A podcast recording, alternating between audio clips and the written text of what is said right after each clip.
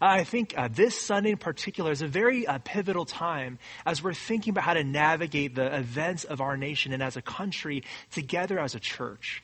And I think that this message that we're going to be looking at this morning is very much a reminder of what our identity as a church is.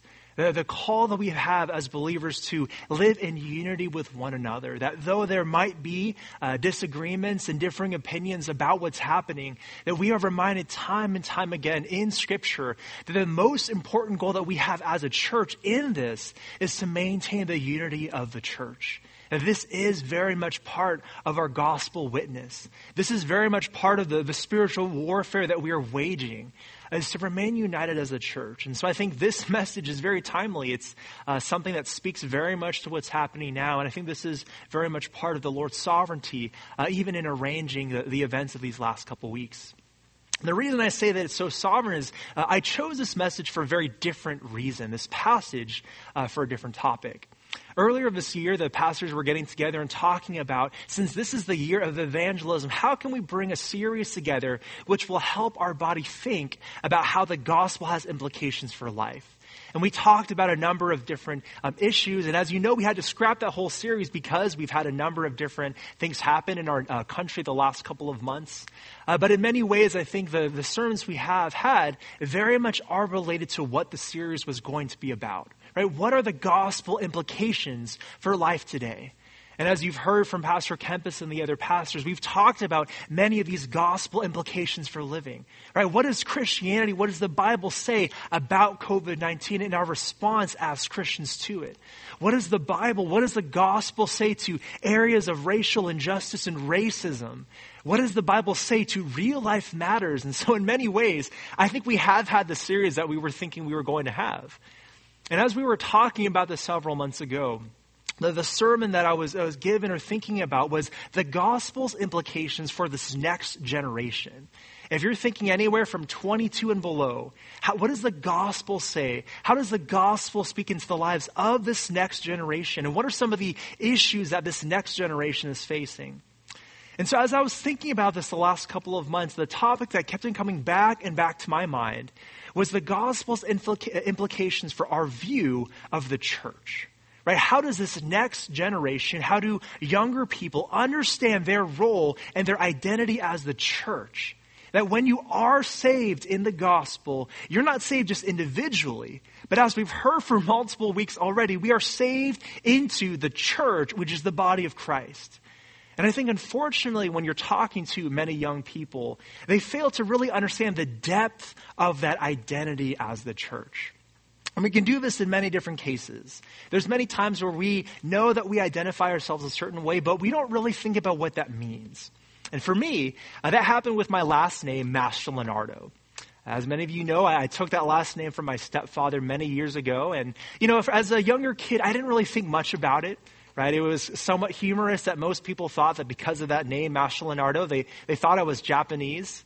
Uh, a lot of people growing up just got a kick out of the fact that an Asian kid had an Italian last name. And for me, it didn't really mean much. It was a sort of a, a running joke among my friends. Uh, but as I learn more about our family's history, I realize that that name, Master Leonardo, actually has a very deep meaning and significance to our family's identity. Because roughly translated, at some point in Italian history, it really has the idea or meaning of the master of the lions. Uh, which means that at some point in the family's history, uh, they were either lion tamers or some kind of uh, rulers or people who had owned lions or had some kind of power of a lion. There was very much a deep symbolism and, and deep significance for what our family's background was. And so how ironic was that for us today, I just kind of walked around thinking it was funny that Master Leonardo had 13 letters and most teachers couldn't say it. And so what the reality was for a lot of people, you know, we would hear that, oh yeah, we are Master Leonardos, but we didn't really understand how meaningful it was and the, the depth of what the identity represented. And I think in a lot of cases, uh, believers, especially the younger generation, can do that same thing with our identity as the church. We understand, at least on a theoretical level, that as Christians, we are saved into the church. Uh, people can recite maybe verses that it comes from, even the passage that uh, Pastor Tim read from and that I'll be reading from. Many believers understand that. but we often don't understand the depth of what our identity as a church means for us. We don't understand how amazing, how deep, and how many implications it has for how we treat one another. Because our identity as a church indeed does matter. When you recognize that we are part of the church, it shapes how we treat everyone, how we treat other people here in our body, how we treat those outside of our midst. It has implications for every parts of our lives. I recognize that part of what I'm going to be talking about this morning are themes that we've heard several times throughout the last couple months, but especially given what's happening right now in our country, and especially given where our younger people are at, the next generation is, I think that this is a message that we really need to hear. Our author David Wells says this When someone thinks about the church, tells us exactly what that person is thinking about Christianity. In other words, what a person thinks about the church, their identity as a church, tells us what they think about other people, about sinners and saints. It tells us what they think about God. It tells us what they think our faith is all about. And that is why, especially for our younger people today, as well as for our entire church, we must make sure we understand what is our identity. That if we really are part of the church, what have we become? And how do, how do we treat one another in light of that? And so, as we're looking at our passage, Ephesians chapter 2, verse 19 and verse 22, we're going to see so many different ways of now that we are part of the church, how now should we live?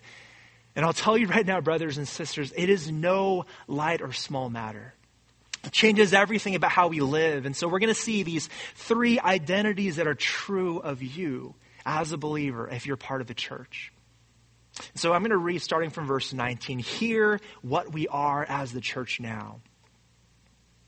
Paul says, So then, you are no longer strangers and aliens, but you are fellow citizens with the saints and members of the household of God, built on the foundation of the apostles and prophets, Christ Jesus himself being the cornerstone, in whom the whole structure being joined together grows into a holy temple in the Lord.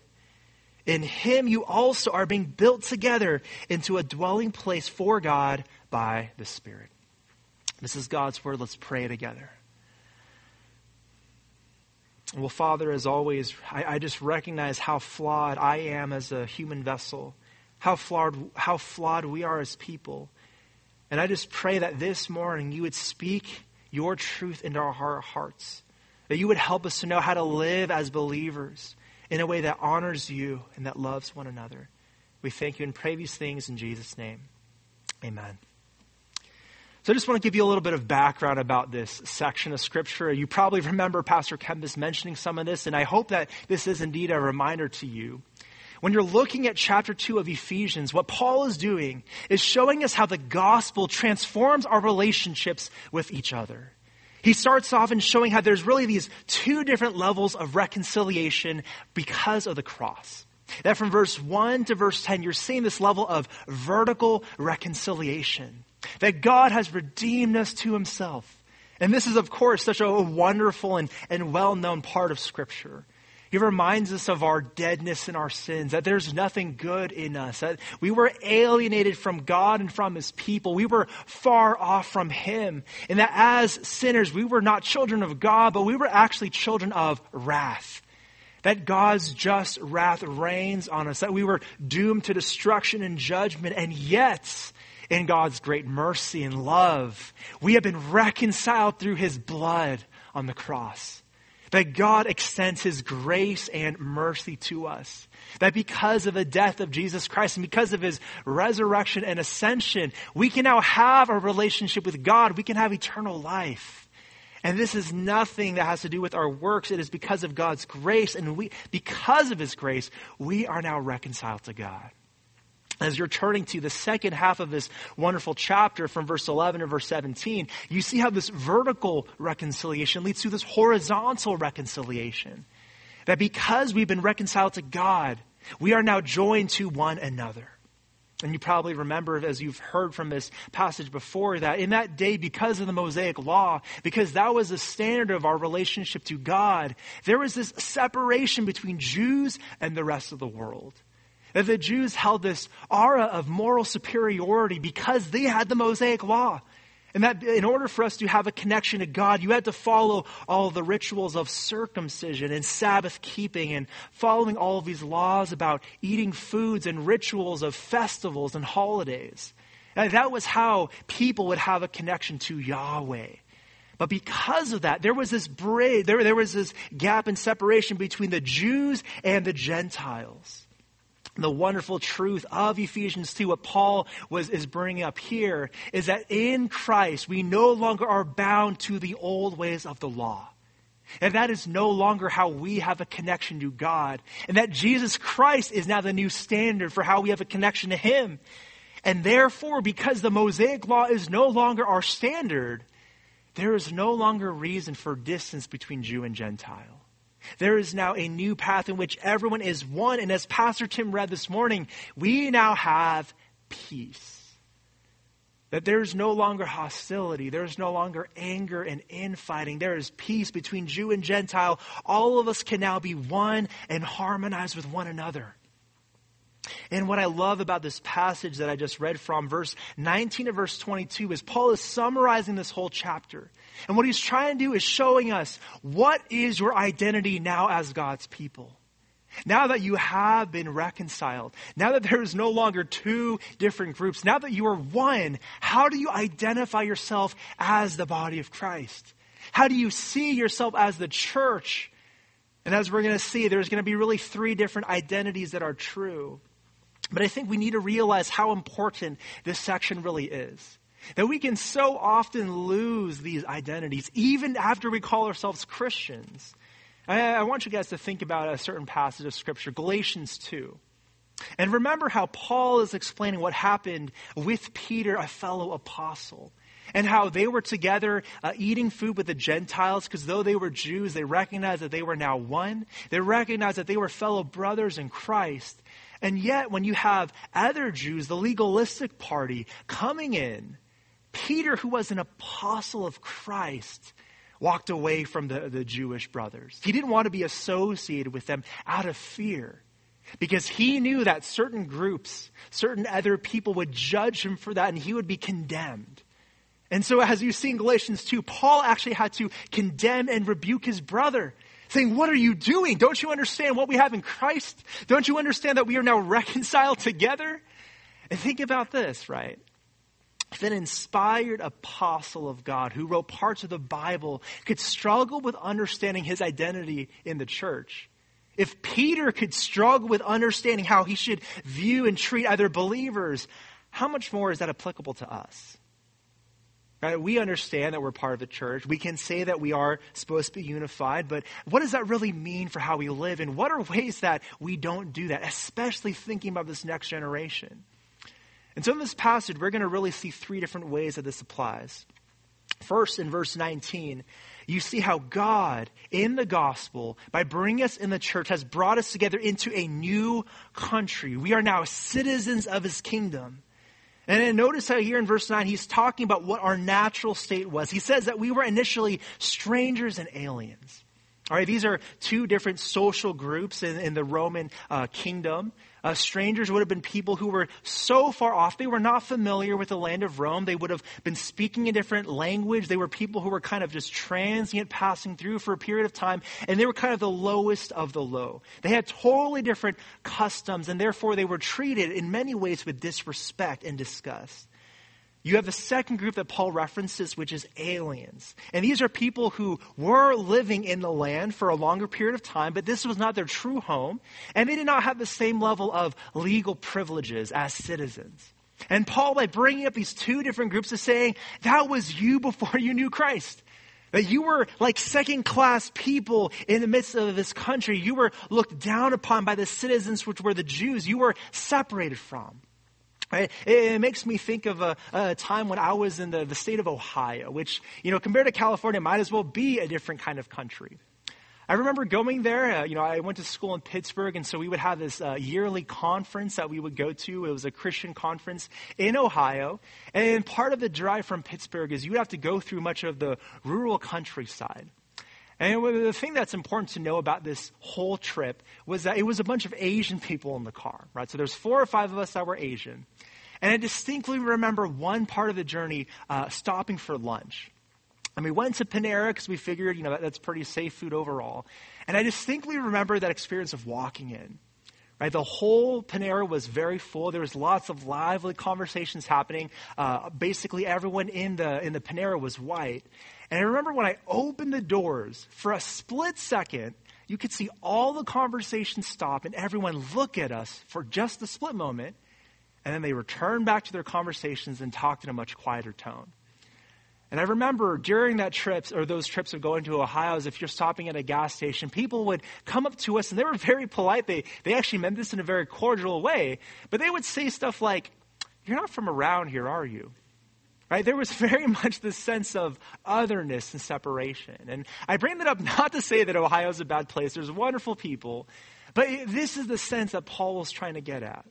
That you were seen as other than us. You were seen as second class citizens. You were strangers. That's how Jews treated you as Gentiles. And as you were hearing Pastor Tim read from verse 12 and verse 13, you were separated and alienated from God's people. You were outside of God's covenants. You were indeed strangers and aliens. And yet, in the gospel, your national status has now changed. You are now considered citizens of God's kingdom. You are fellow citizens with the saints. And that term citizen is such a wonderful idea. Right? In that day, to be a citizen of Rome is saying, you are one of Caesar's people. Right? You had full acceptance in the community of God. You had all the, the legal privileges that came with that identity. You had protection from Caesar wherever you went.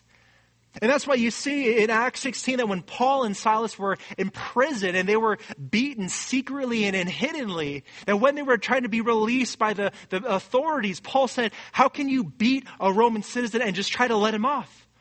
And they were fearful. And the reason Paul could say that, the reason that the leaders were fearful was because Paul's uh, uh, identity as a citizen meant he had protection, right? There was a depth and a meaning to that. And what Paul is saying in our case is that we are now fellow citizens with the saints. In other words, you are now part of God's kingdom. You are now fellow citizens with God's people who was Israel and the Jews. All of the privileges that they had in their identity now belong to you. That your citizenship is now not of this earth, but is indeed of heaven. That that is our home, as we've heard from even Revelation 4 last week. And it's as you hear in Philippians 3:20, but our citizenship is in heaven, and from it we await a savior, the Lord Jesus Christ. The way that we identify ourselves is understanding that we now have all of the blessings and privileges of the kingdom of God. Everything that we see in the New Testament of our salvation realities is now true of us. And the new kingdom uh, system that we submit to is ultimately the Word of God. And this new reality, this identity that we have as citizen kingdom, as kingdom citizens, means that we process what happens today in a totally different grid. Right? There is the realm of earth and there is the realm of heaven. And we as heaven citizens must live this life on earth in light of our true identity. We must remind ourselves as Christians, as a church, that our true home, our true citizenship is not of this world, that this is no longer our home. And that the way that we relate to people, the way that we relate to everything going on in this life is in light of that fact. This is not our home. This is not where we belong. And the way that we must live must represent the kingdom well. Let me give you a couple examples of what this can look like. Right? Remembering that this is not our home means that even when life is difficult, even when things are daunting, even when you're looking at what's happening around our state and nation right now, and everything seems like it's in disarray, even when that's the case, we can still walk in life with joy, with contentment, and with humility. Because though these are indeed strange times, though these are indeed hard times, this is not where we truly reside. We are just passing through temporarily. We are not here to make our permanent address or permanent home here. And therefore, whatever happens is not our primary concern. Because we know where we are going, which is the kingdom of heaven. This also means that when we do see what's happening here, it's not saying that we must disregard the events of, of this world. We've had several sermons the last couple months about how much we need to engage. But it means that we process life here as foreigners.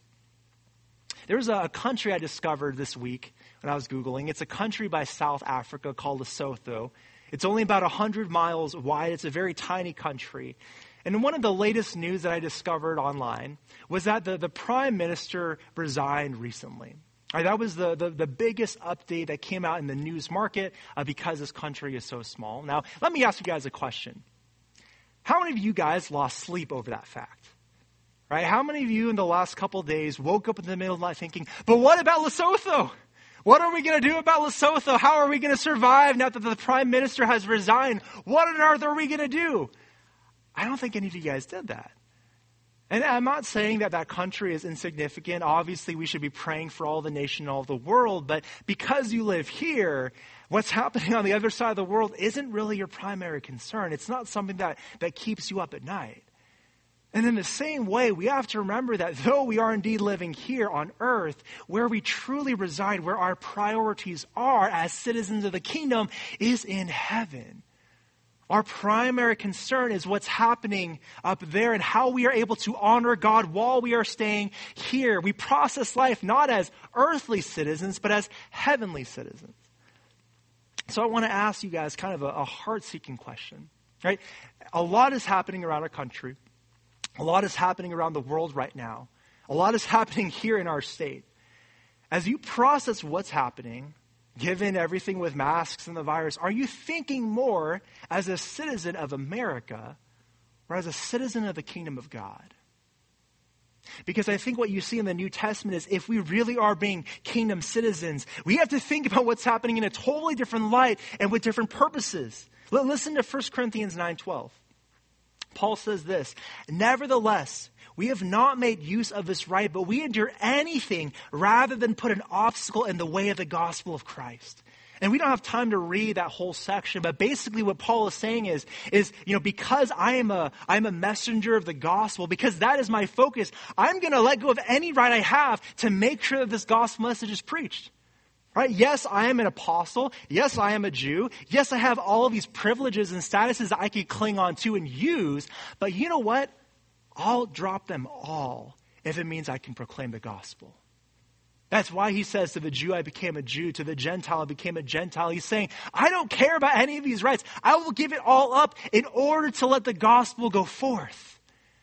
And so again, think about how you've been responding to the events of our state. Right? You see a lot of bickering, a lot of turmoil, as Tim was mentioning earlier. And, and think about this.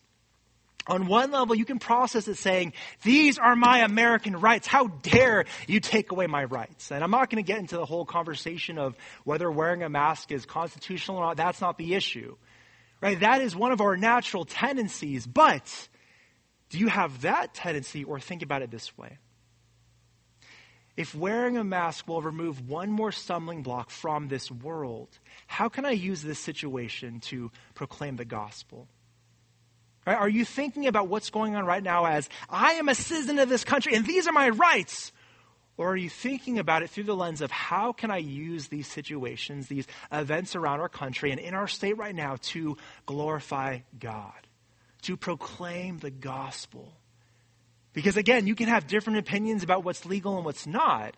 But I think what you see in 1 Corinthians and what our identity as citizens is, is that what we're more focused on is not how we're getting our rights, it's about how we are proclaiming the gospel.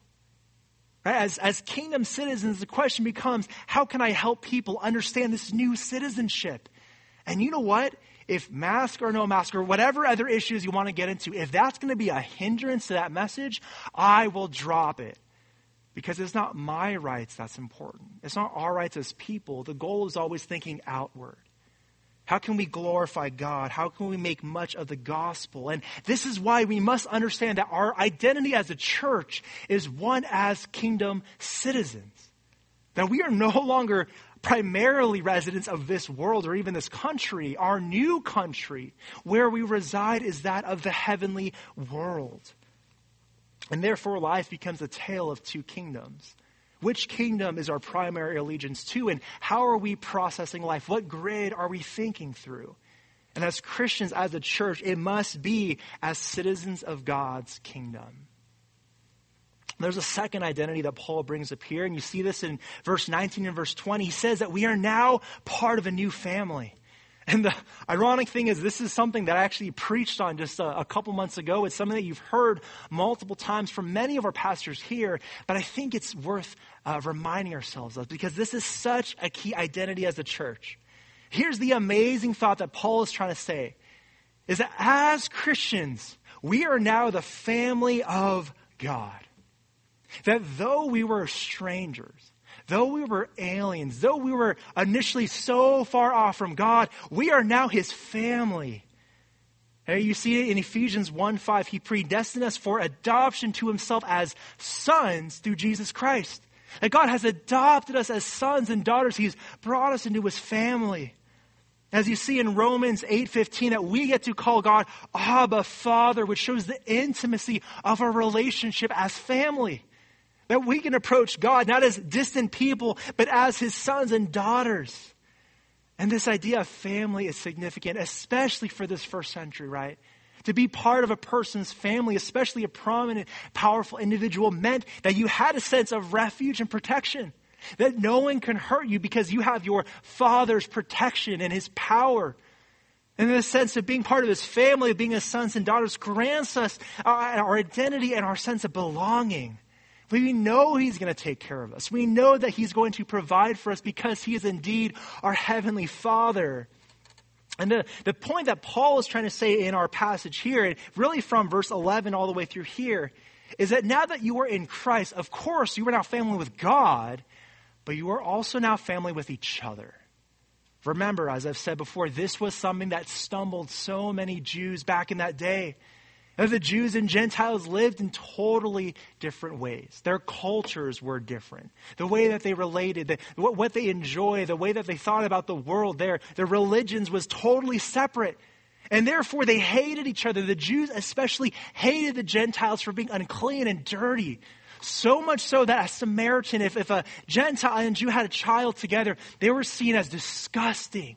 Right? They would say phrases like, you devil because there must be no intermingling between the two groups. And then here again, what Tim read for us. This is Ephesians 2, verse 14 to 16.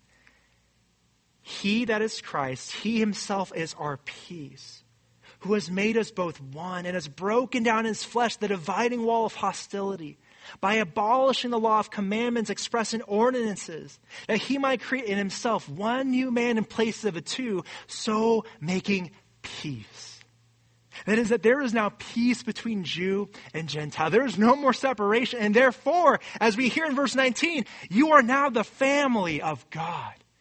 You're not even just supposed to kind of get along buddy buddy. You're supposed to treat each other like family. And again, like I've mentioned before, think about how you view and treat your own family members. Fathers, think about how you treat your sons. Mothers, think about how you treat your daughters. Siblings, try to think, of, think about how you treat one another, how you treat your family. There's a sense of love, right? An unconditional love where you put up with the issues. You put up with the flaws that we all have. You're willing to love each other unconditionally because you are family. And again, when I'm thinking about our church, especially looking at this next generation, which I oversee in many ways, we don't really treat each other like family. What often happens in the church is that many Christians don't love the church, they like their friends. And what I mean by that is you have people where obviously you're going to treat certain individuals well. You're going to get buddy buddy with certain people. You're going to love on them and put up with their issues. But really it's because on a deep, deep level, you naturally like them. You naturally get along with them. And for the people that you don't get along with, for those that maybe uh, look differently than you, act differently, have different cultural preferences, you don't really associate with them. You know, I, have been in this church a little bit over two years now. It's been a joy to be part of our church family here. But as I interact with so many families and, and hear about how they think about things, there are so many skewed mentalities. I mean, I've seen, you know, families where basically if a child is having some kind of beef with another student in the church, they're okay if they just totally never interact.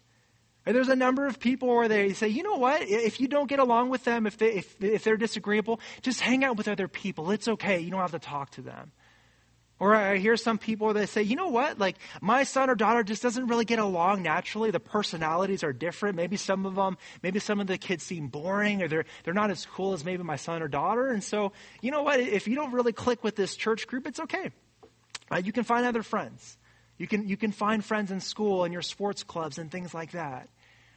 In the most extreme case, what happens is you have families where they're seeing that their kids maybe just aren't enjoying every part of the church program and they say, you know what? We're going to go find another church. In all of these different cases, we do treat the church like a building. We treat it as a series of programs where we can choose where we want to connect to. But what we must remember, and here's the thing, I'm not trying to call any specific individuals. This is something I've seen as a pattern over these last two years. So please know, I'm not calling anyone out, specifically. These are patterns I see. And what we must remember in light of what Paul is saying here is that we must treat the church like our family. We must treat the people, the fellow students as brothers and sisters. That's not just a term that we throw around. Right? Think about this for, for you as family, as parents. If you have, let's say, two kids, and I know a lot of you guys have multiple kids, let's say that you see you know, your son not getting along with your, your daughter, right? two siblings aren't getting along, they're kind of fighting. Would you say, you know what? Just ignore each other. It's fine. You have other siblings, you have other brothers, hang out with them. Would you do that? And I think you understand that the answer would be no. Right? Imagine again if you have two children and one of them saying, you know what? My brother, he's just the most boring guy ever. We have nothing in common. I don't click with them. Would you tell your kids, I agree. You know what? Go hang out with your other siblings. Don't worry about it. There's other people there for you.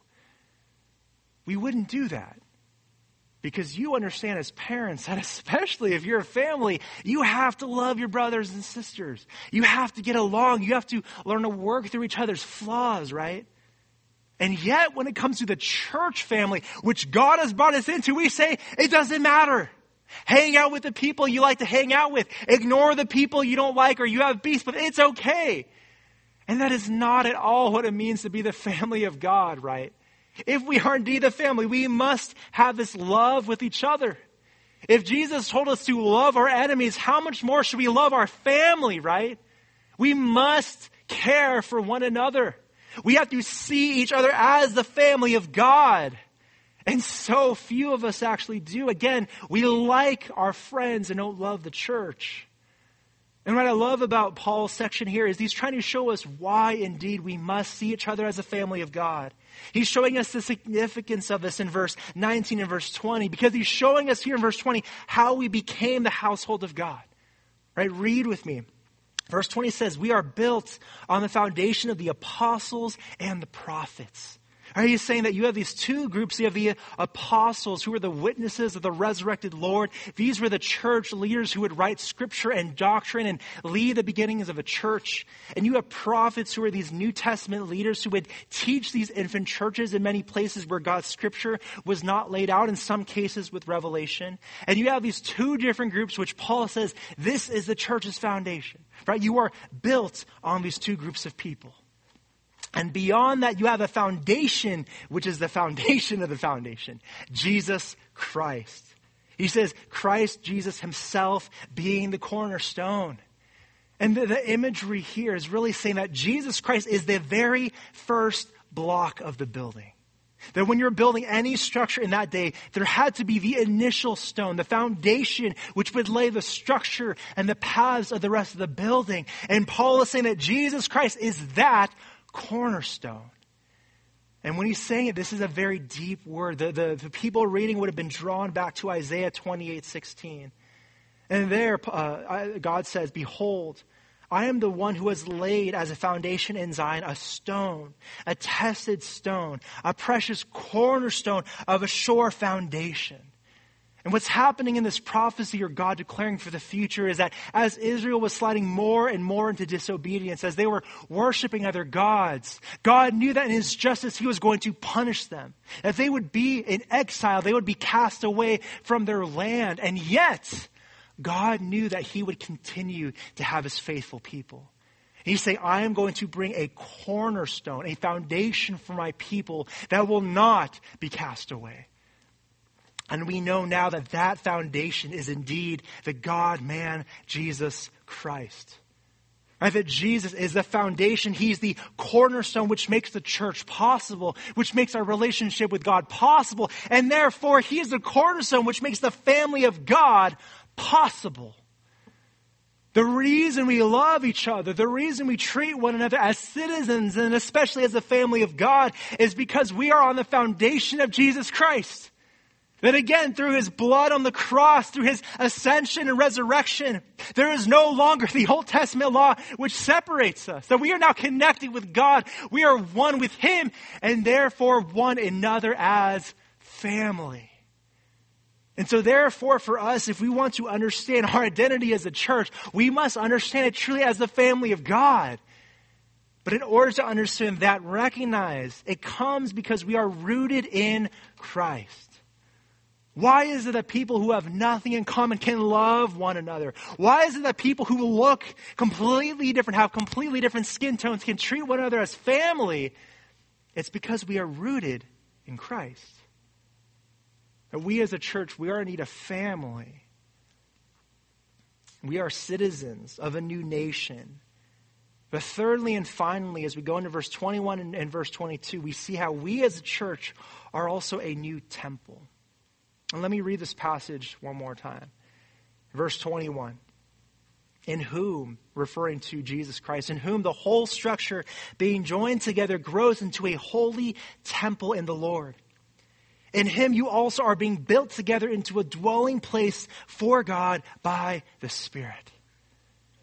This notion of a temple is a wonderful imagery. Remember that the temple in the Old Testament was the, the dwelling place of God. It was God's presence with his people. The idea of a temple is a place where heaven and earth met together. That you see God and sinners now meeting with one another. And you see this idea of God's dwelling throughout the Bible, right? very much in the Garden of Eden, God's presence was with Adam and Eve very much there. And then even after sin, even after they had to separate, God still remained with his people through a number of different means. You see how after the exile, God would dwell with his people through the tabernacle. it was a temporary dwelling, but Yahweh showed his presence with Israel through the tabernacle. And eventually, as the, the nation of Israel began to settle down through Solomon, God established the temple, which was the very throne room and presence of God on earth. That as people would come to the city of Jerusalem, they understood that God was with them there. The problem, though, as if you were a Gentile, this did not fully apply. Right? Even as Jews and as people, there was so much separation still. Right? If you were a non Jew, if you were a Gentile, you could only approach up to what was called the court of the Gentiles, which was the outer court of the temple. Even if you were a, Jewish woman, you can only go into the court of the, the women. And as you go into the temple proper, as you go further into the holy place and the holy of holies, you could only be a priest that would enter. And there, for the holy of holies, one individual once a year. And what you're seeing in this whole process of the Old Testament is that yes, God could be with his people. Yes, we as sinners could have a relationship with God, and yet it was not an intimate one. Especially if you were a Gentile. Then, of course, turn back to Ephesians 2. What is Paul saying about us now?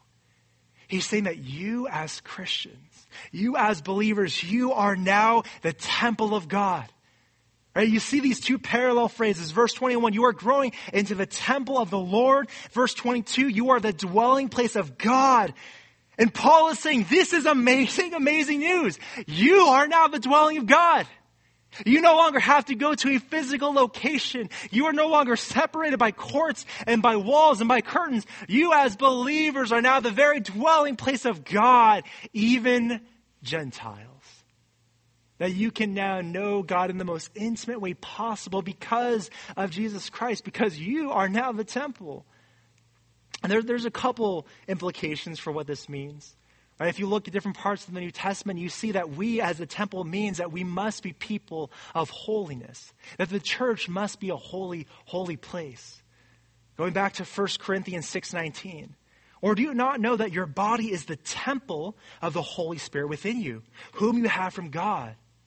You are not your own, for you were bought with a price, so glorify God in your body.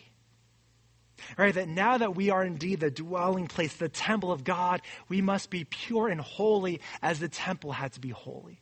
We must make sure that we are seeking righteousness and discipleship any way we can because we must keep ourselves pure. But I think a second mark of a temple, and this is really Paul's emphasis here, is showing us that now, as the church, you have the most intimate type of relationship with God possible now. That you are the dwelling place of God. Right? That God has reconciled us through the cross, and therefore we are now with him, one with Him. As you see in verse 18, through Him, we both have access in one spirit to the Father. Right, this is where redemptive the history is going. This is where the storyline of the gospel is leading us to as we continue on to the ends of time. That we are getting to the day where we are closer and closer to God. And right now we are the temple. But here, what you see in Revelation 21, this is the end story. This is the end game of history. John writes this I saw no temple in the city, for its temple is the Lord God the Almighty and the Lamb. In other words, a day is coming where we will no longer need any temples because God will be physically with us. And right now, when Paul says that we are the temple, we see ourselves on this trajectory, this storyline where we are getting closer and closer to God's presence. And so the amazing truth of us being the temple of God, the church being the temple of God, is that we now delight in God's presence. We can delight in our intimacy with the Lord. And we can love him and we can know him in a way that was not possible before. However, the problem is for many people in the church, especially much of our younger generation. Our concept of the gospel, our concept of faith is not one of delighting in knowing God. And so much of this next generation, so much of parenting today is more focused on religious ritual and doing what's right. And I'm not saying that those things aren't needed, they are. But so oftentimes it misses what we really need as Christians, what the gospel is really bringing us to. And I've had a lot of conversations with our younger individuals in the church. And many times what will happen is I'd be meeting with a student because they did something foolish that they weren't supposed to do, and we would be talking about it. All right, just trying to say, okay, what happened and why did you do it? And I remember in a lot of these conversations, the, the guys will tell me, you know, how they erred, what they did wrong, why it was a sin, and the, the multiple ways of, you know, lying, of disobeying parents, or whatever it might be, a bunch of different reasons. You know, I'd ask them to list, you know, what are some of the, the things that got them there in the first place, trying to understand, you know, wh- how do you even put yourself in foolish situations and how do you avoid that? What often happens is I'll get to the end of the conversation of, of them trying to say what they did wrong and how they're going to avoid it and ask a very simple question. Given everything you've said, do you love God? And in every conversation I've had in those cases, the answer has been no. In other words, when they really think about what they're doing, when they're thinking about the, this Christian life they're living or this religious life, yes, they're wanting to do the right thing. Yes, they understand that they've offended God in many ways. But deep down inside, there is not a true, genuine joy in the Lord. There's not this loving relationship knowing that they have a connection with God. There's not a, any desire to really be with Him. It's all ultimately religious duty. And I think this is where we as a church can so often miss the mark of what we are trying to train kids in doing. Right? We're so good in giving them all the moral instructions. We're so good in giving them what they should do. And yet we so often fail to help them see, do you really love God? Is that what drives everything? To know His presence and to delight in Him. And I love what John Piper says about this matter. It says, knowledge about Him will not do. Work for Him will not do. We must have personal, vital fellowship with Him. Otherwise, Christianity becomes a joyless burden. The danger with so, which so much people face in the church is that we don't understand what we are here to do.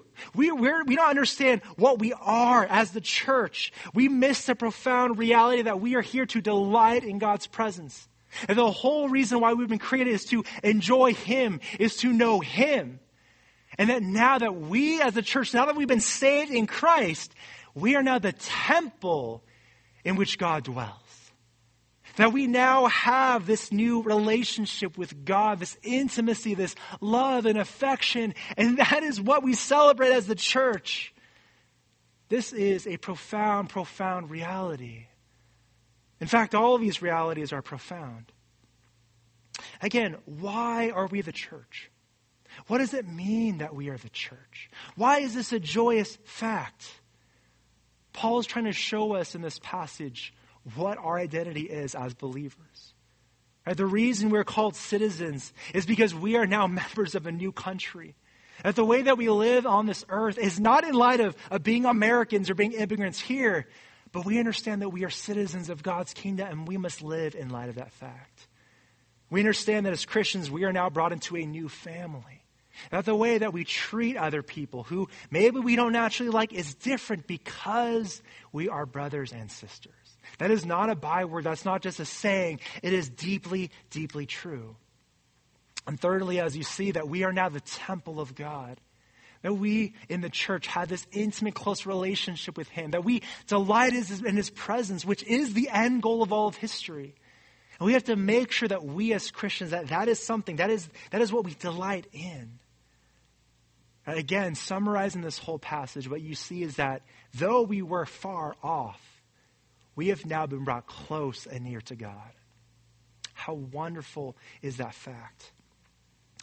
And what I love about the, the letter to the Ephesians is as you're hearing this part of, of Ephesians 2, which is really the, the crux of this argument, it's from these realities as a church that Paul will launch into the rest of the letter. The reason that we're called to pursue unity, the reason that we're called to love each other, the reason that we're called to pursue holiness is because of who we are as the church. That we are now citizens of God, and so reflect that. We are now the family of God, therefore reflect that. We're now the temple of God, therefore reflect that. And so we must live out our lives as the church. And remember why I'm bringing all this up. I think our identity as the church, as believers, is something that most of this next generation misses. I can tell you most of our kids are taught very well. Most of them can recite the gospel within 30 seconds, no problem, stone cold. But very few of them truly understand who they are as the body of Christ and how that changes how we treat one another.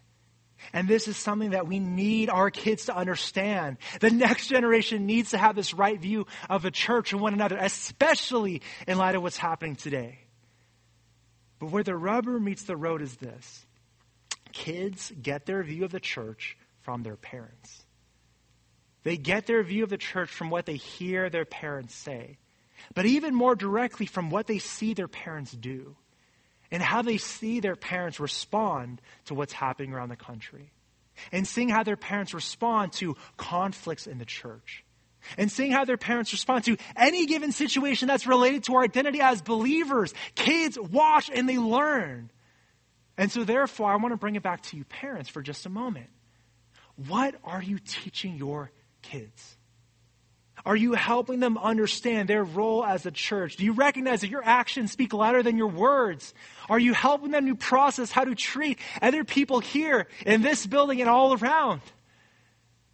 And I hope that we as a body will continue to pray for one another, right? I hope you as parents and families are thinking about your relationship to other people as citizens, as fellow family members, and as part of this new temple. I hope that you older parents and families are praying and mentoring these new families to help them live this out as a church, as Calvary Bible Church.